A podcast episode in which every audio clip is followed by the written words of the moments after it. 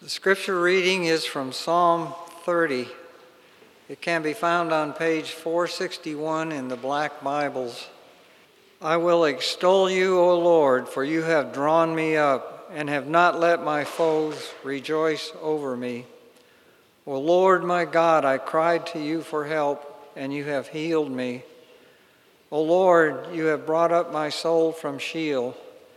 You restored me to life from among those who go down to the pit. Sing praises to the Lord, O you his saints, and give thanks to his holy name. For his anger is but for a moment, and his favor is for a lifetime. Weeping may tarry for the night, but joy comes with the morning. As for me, I said in my prosperity, I shall never be moved. By your favor, O Lord, you made my mountains stand strong. You hid my face, you hid your face. I was dismayed. To you, O Lord, I cry, and to the Lord I plead for mercy. What profit is there in my death if I go down to the pit? Will the dust praise you? Will it tell of your faithfulness? Hear, O Lord, and be merciful to me. O Lord, be my helper. You have turned for me my mourning into dancing. You have loosed my sackcloth and clothed me with gladness, that my glory may sing your praise and not be silent. O Lord my God, I will give thanks to you forever. The word of the Lord. Thank you, Bob, very much. Uh, we are in a summer series on uh, the book of Psalms, not the whole book, just a, a, few of the Psalms that we'll get through before we launch into a new sermon series um, in the fall. And one of the things that the Psalms really does for us, as we talked about last week, is it helps us to find a language for prayer. Because what the Psalms are really good, well, the Psalms are God's words. They're good for a lot of things. But one of the things that the Psalms are good for that we struggle with is to help us to find uh, an emotional language, to express the totality of our being. Uh, we tend to be, a lot of us, myself included, largely cognitive beings. We want to think right thoughts. And we kind of feel like if we just think the right things, then we'll be the right people. But God has created us to be holistic beings. We are bodies and souls united together as a body soul nexus that is not meant to be torn apart. And so that means that not only are we cognitive beings, we are also physical beings. Our bodies are important. We're also emotional beings. We feel things. And our feelings are not necessarily in competition with our thinking. And one of the things that the Psalms helps us to do is to give us a language, a heart language, an emotional language, if you will, to come to God in prayer. David helps us with that in Psalm 30. So let's pray and ask the Lord to help us as we look into this psalm. Lord Jesus, we do thank you. Um, we thank you that you are with us, that you promised that you will be with us in this time that we are gathered. We pray particularly, Father, as we look into your word, which is a lamp unto our feet, it is a light unto our paths, that we will see the light of Christ. We ask it in your most precious name. Amen. Is it possible that what looks to you for all the world like it is probably heaven could actually be hell? Is that a possibility? It's kind of an intriguing question. It's such an intriguing question that somebody actually created an entire television show recently out of this plot. It's called The Good Place. And I'm about to give away some stuff here, but uh, uh, sorry, it's, it's not giving away that much. But the premise of this television show, The Good Place, is to take a, a few people who believe that they have lived a really good life and deserve to be in heaven and then to take a few people who kind of lived a little bit more of a crummy life and didn't feel like that they deserved to be in heaven or were kind of confused by it and put them together in this sort of utopian society to see what happens and what happens is that the perfectionist who tried to do absolutely everything right in her life slowly began to realize that she did all of those things really out of jealousy and out of selfish motives in her heart. And then you realize slowly over time that the professor of ethics, who is also there in heaven, who knows everything that there is to know about ethics from Aristotle to Nietzsche, realizes that he really only knows about ethics in a theoretical way. He doesn't actually know what to do in the right moment at the right time. And slowly but surely, it becomes apparent that this utopian society that looked like it was supposed to be heaven was actually hell where they were coming to terms with the deepest and the darkest and the most painful aspects of their lives. It looked like God was smiling on them, but He'd actually turned His face away. So here's the question Is it possible? that sometimes we think wrongly about the circumstances of our lives that is it possible that we think that when our lives are smooth, when our lives are going well, we think that that, that, that is God's smile upon us, but is it possible that that could actually be a signal that He is turning away from us? That a comfortable life is not necessarily evidence of God's kindness to us. That's a challenging question, isn't it? Uh, particularly in 2019, where there is a lot of teaching in our modern sensibilities that depends on the premise that a comfortable and smooth life is evidence of God's love for you. And there are Bible verses that you can find and pick up that demonstrate that. And, but insisting on comfort and on success and on physical health as evidence of God's love can actually be crushing and debilitating to us. Why? Well, first of all, it teaches you that if your life is not smooth, if your life is not successful, if your physical body is not healthy, then you must be doing something wrong, or there must be something wrong with you. Maybe you don't trust God enough. Maybe you don't have enough faith. Maybe you are hiding some kind of sin in your life that you just refuse to let go of.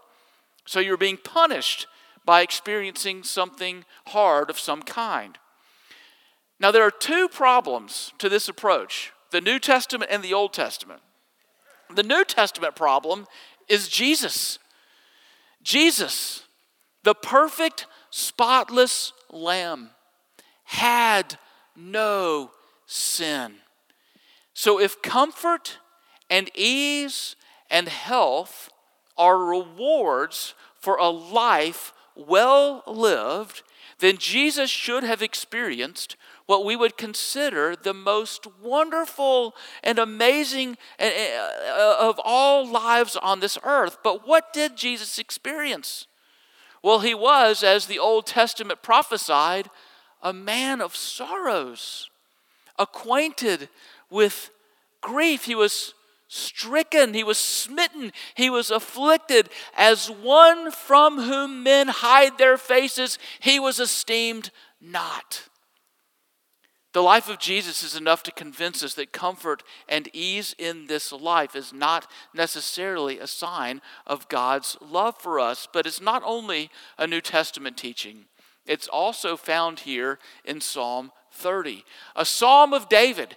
David, the man after God's own heart, who knew suffering and pain, unlike Jesus, partially because of his own sin, but also because of the sin of other people directed toward him. So here's the question I want us to consider together this morning What if times of great difficulty in our life, lives? What if times of great hardship in our lives are not necessarily a sign of God's displeasure with you, but instead a signal of God's grace and His love toward you? What if one of the most wonderful things that God can do for you is to save you from your sense of self sufficiency, to bring you low in order ultimately to exalt you with Christ?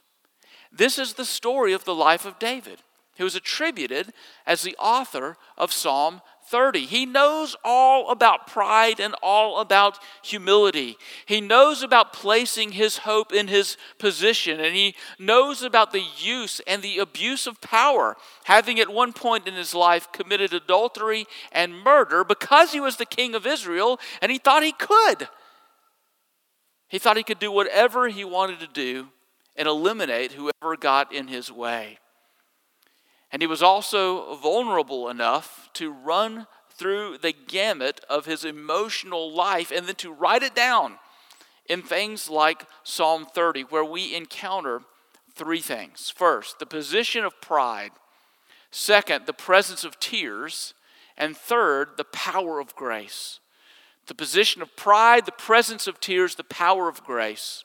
We begin with the position of pride, the height from which we often fall if we are ultimately going to experience at the end of the day the power of God's grace for us. Verse 6 says this As for me, David says, I said in my prosperity, I shall never be moved.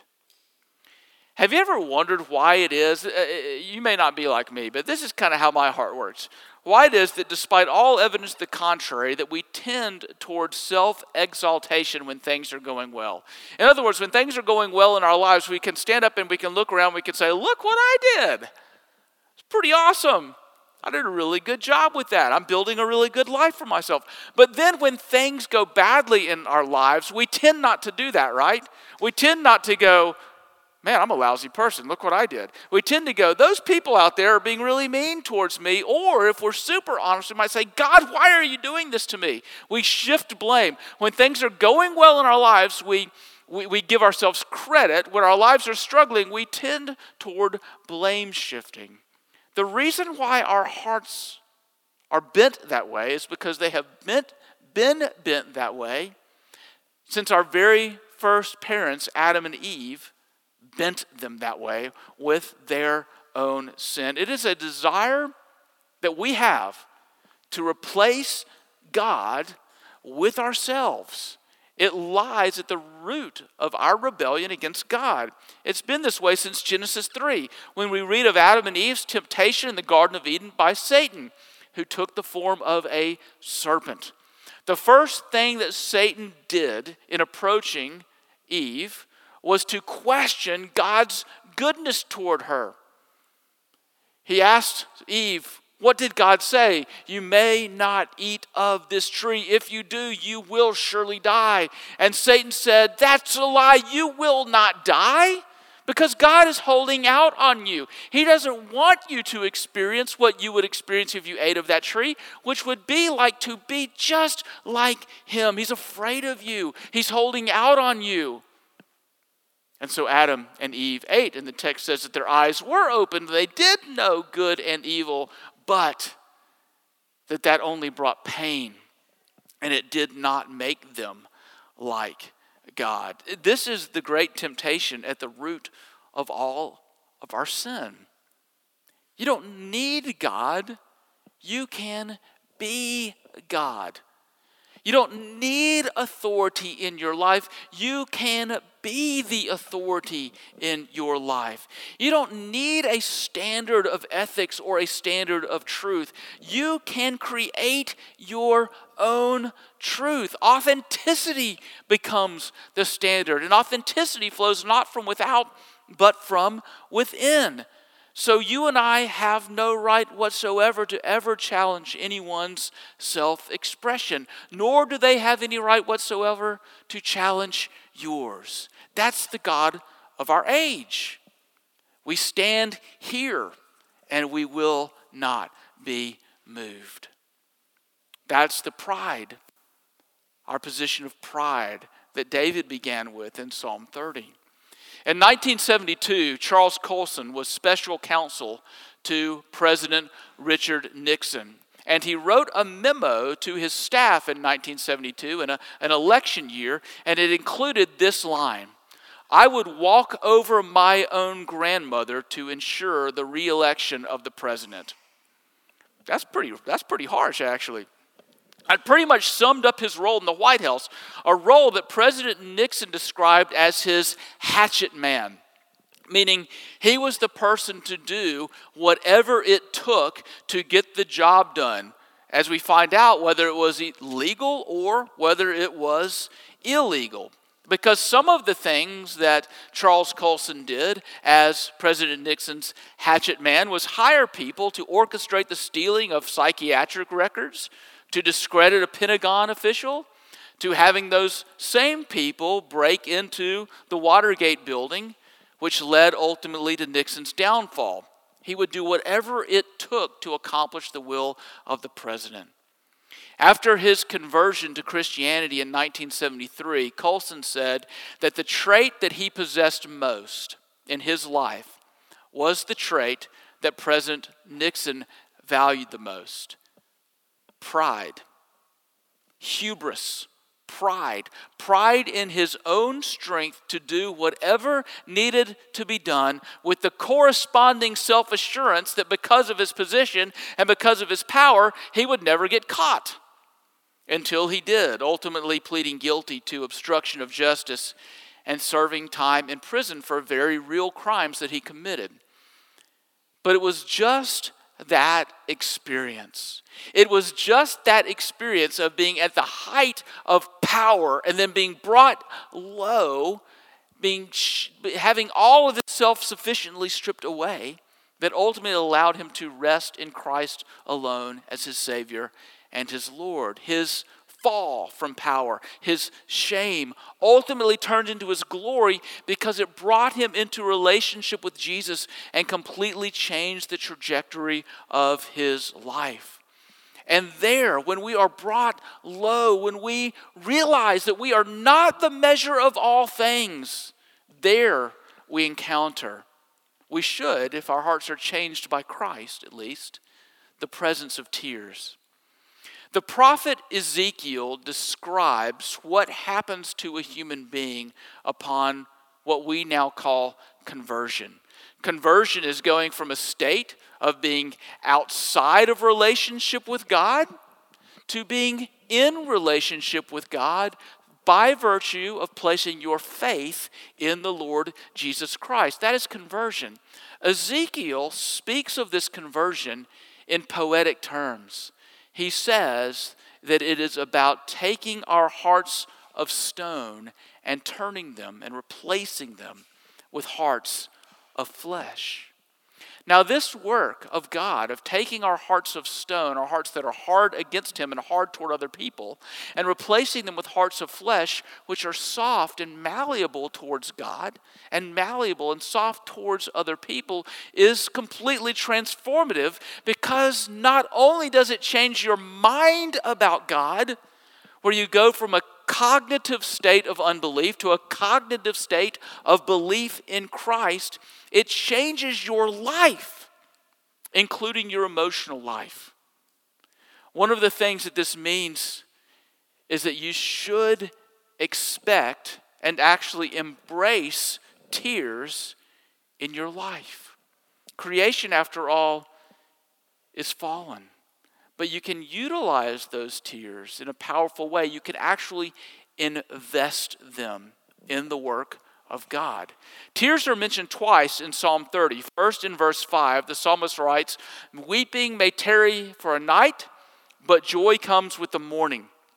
Later in verse 11, he writes, You have turned my mourning into dancing. So, in both of those cases, tears precede joy. But what does this mean? Does this mean that, that, that, that that tears can only last so long. If you just wait it out long enough, you know, uh, eventually you won't be sad anymore and you'll ultimately be happy. It could mean that, but there are a couple of things in the Bible that push us much deeper than that to help us better make sense of these words. The first is simply to note that in verse 11, God is active in turning mourning into dancing. It doesn't just happen, in other words, through the normal course of time. God makes it happen. He turns your mourning into dancing. The second is to look at a couple of other passages that speak about the same thing, but talk about it in a, in a slightly different way. The first is another one of the Psalms, Psalm 126, verse 5. Those who sow in tears will reap with shouts of joy. Those who sow in tears will reap with shouts of joy. Now, this verse presents something much more profound than simply time heals all wounds. That's not what it says. I learned this at one point from a sermon that I listened to a while back from Tim Keller that there's an activity of purposefully planting your tears in a way that brings about intense joy. In the New Testament, the apostle Paul speaks of this in 2 Corinthians chapter 4. For our light and momentary afflictions, and you might be soft pedaling our afflictions a little bit. Paul's afflictions were more than light in human terms, and they were more than momentary in human terms. But in light of eternity, they were both light and momentary. That's what he's saying. So he says, For our light and momentary afflictions are producing for us an eternal weight of glory. Did you catch the way that the verbiage works there? It doesn't say that our afflictions are giving way to eternal weight of glory. It says our light and momentary afflictions are producing for us an eternal weight of glory. We inherit joy by means of our tears. And in this, we follow the way of our Savior whose ultimate glory came by way of the afflictions of the cross and the profound bearing of the weight of the sins of his people. So there is, as Tim Keller says, a way to invest your tears, to sow them, to plant them, to feel the full weight of the brokenness on this earth, and by means of that investment, investment you receive a comp, you receive compound interest in joy. It's a serious thing. So what does that mean? How do we sow our tears like seed? Well, one way is simply to experience the heartbreak and the pain of your own sin and the brokenness of this world. If you don't make a big deal out of your own sin and out of the brokenness of this world that is a result of sin, you'll never truly understand the great glory of the gospel of the grace of Jesus Christ. When Jesus' friend Lazarus died, and Jesus saw how much pain it caused the people that he loved, he wept. Jesus wept because of the profundity and the power and the pain of this broken world. He didn't weep for his own sin, he wept because of the pain and the devastation and the heartbreak and the loss that was the result of sin in this world. So to weep over your sin makes way for the profound joy that overtakes you when you receive God's grace that is offered to you in Jesus Christ. To weep at a lost relationship, to weep at a lost friend, to weep at a lost family member is to speak truth about the state of God's creation that is groaning even now under the weight of sin, waiting waiting for the sons of God to be revealed at the return of Jesus Christ. And perhaps most profoundly, to weep with another person. To weep with another person in their hurt and in their pain, to share the pain and the hurt of a friend, to weep with those who weep is truly to invest your tears because you are telling another person that they are not alone in their grief and they have nothing to be ashamed of from their weeping. It's a vulnerable thing to do because you are offering yourself to them and you are saying, It is okay for you to weep. I'll weep with you. We'll weep together. And it's a vulnerable thing. You're breaking down that wall. You are sowing your tears, though, in that relationship that they may receive joy. So we have seen the position of pride that we need to, to, to fall from, to be removed from, and the presence of tears. Now the power of grace. One of the most important feature of the Psalms, as we've already talked about, is that they give us a language for prayer. And the language for prayer that we find in the Psalms is beautifully raw and is often searching. In other words, if you get stressed out by theological imprecision, you might get stressed out by reading the Psalms because David very often writes down everything that he thinks and he feels. And sometimes it's not exactly precise. Now, it doesn't mean that there's error in the Bible, not at all. There is no error in the Bible. What it means is the Psalms, that in the Psalms, the Lord allows the searching of the psalmist. And what that teaches us, and this is beautiful and this is important, you need to hear this, is that God allows your searching as well. He allow he, he is strong enough and he is big enough for you to ask questions in prayer as he through the Holy Spirit leads you to ultimately the answer. Look at verse 9 and leading on into verse 10. Verse 9, David begins his call to God by really focusing on himself in a lot of ways. What profit is there in my death if I go down to the pit? Will the dust praise you? Will it tell of your faithfulness? This is simply a raw and an emotive prayer from David seeking words to call out for God to heal him and to help him. And it gives way in verse 10 to something that is not centered on him, but something that is ultimately centered on God. Hear, O Lord, and be merciful to me. O Lord, be my helper. It's God centered from here on out. You have turned my mourning into dancing. You have loosed my sackcloth and clothed me with gladness, that my glory may sing your praises and not be silent. O Lord my God, I will give thanks to you forever.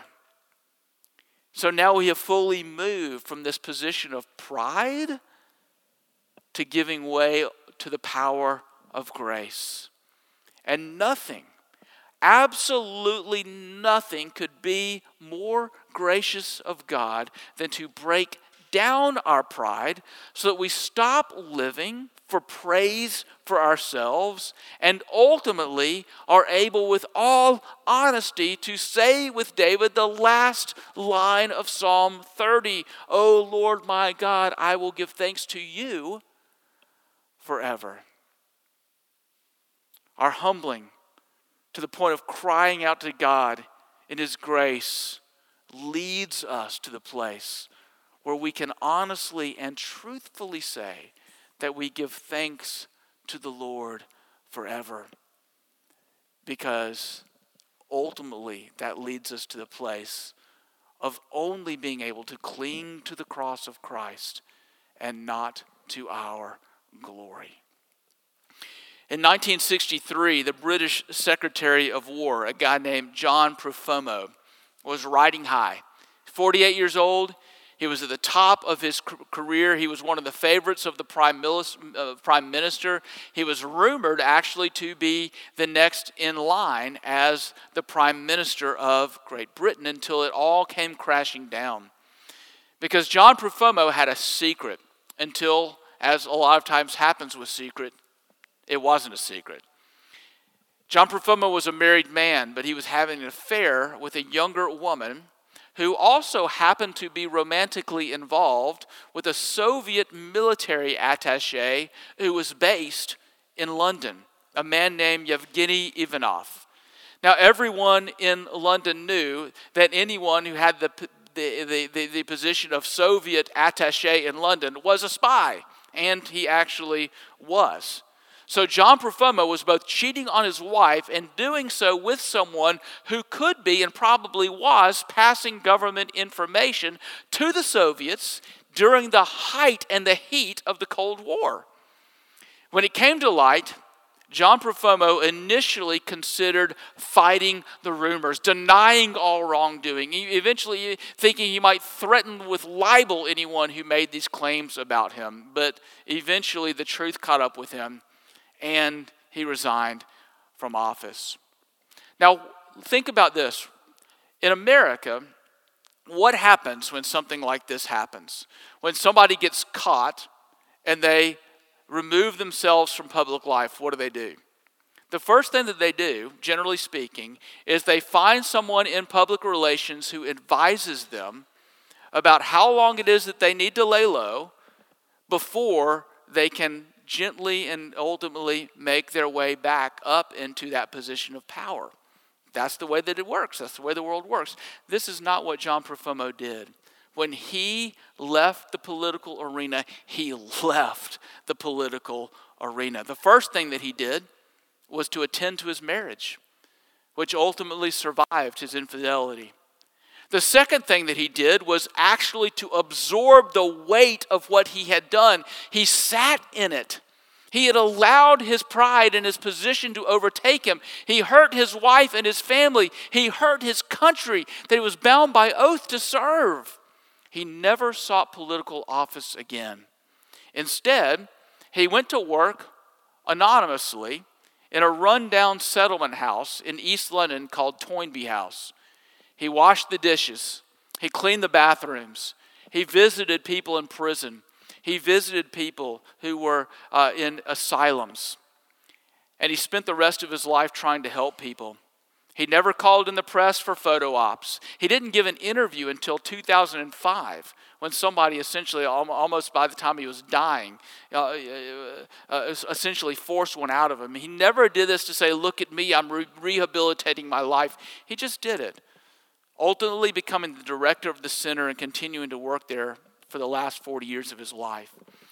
In 1995, John Profumo was invited to Margaret Thatcher's 70th birthday party. He was invited not because of his power politically, but because he was respected by that time for the work that he was doing in the community. And to his great surprise and frankly deep and horrendous embarrassment at Margaret Thatcher's 70th birthday party, the organizers of that party sat him next to the Queen. John Profumo went to his grave believing that his fall from power, though painful, was the best thing that could have ever happened to him in his entire life. It saved his marriage, even after he did everything possible to destroy it. It gave him real, meaningful work to do. It ultimately saved his life. Sometimes when we suffer and struggle, it really is a gift of God's grace to us.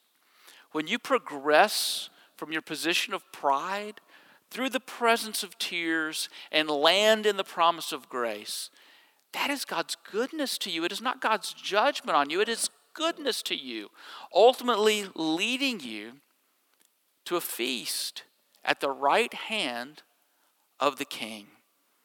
Thanks be to God that He is too good to us not to humble us by His grace. Let's pray.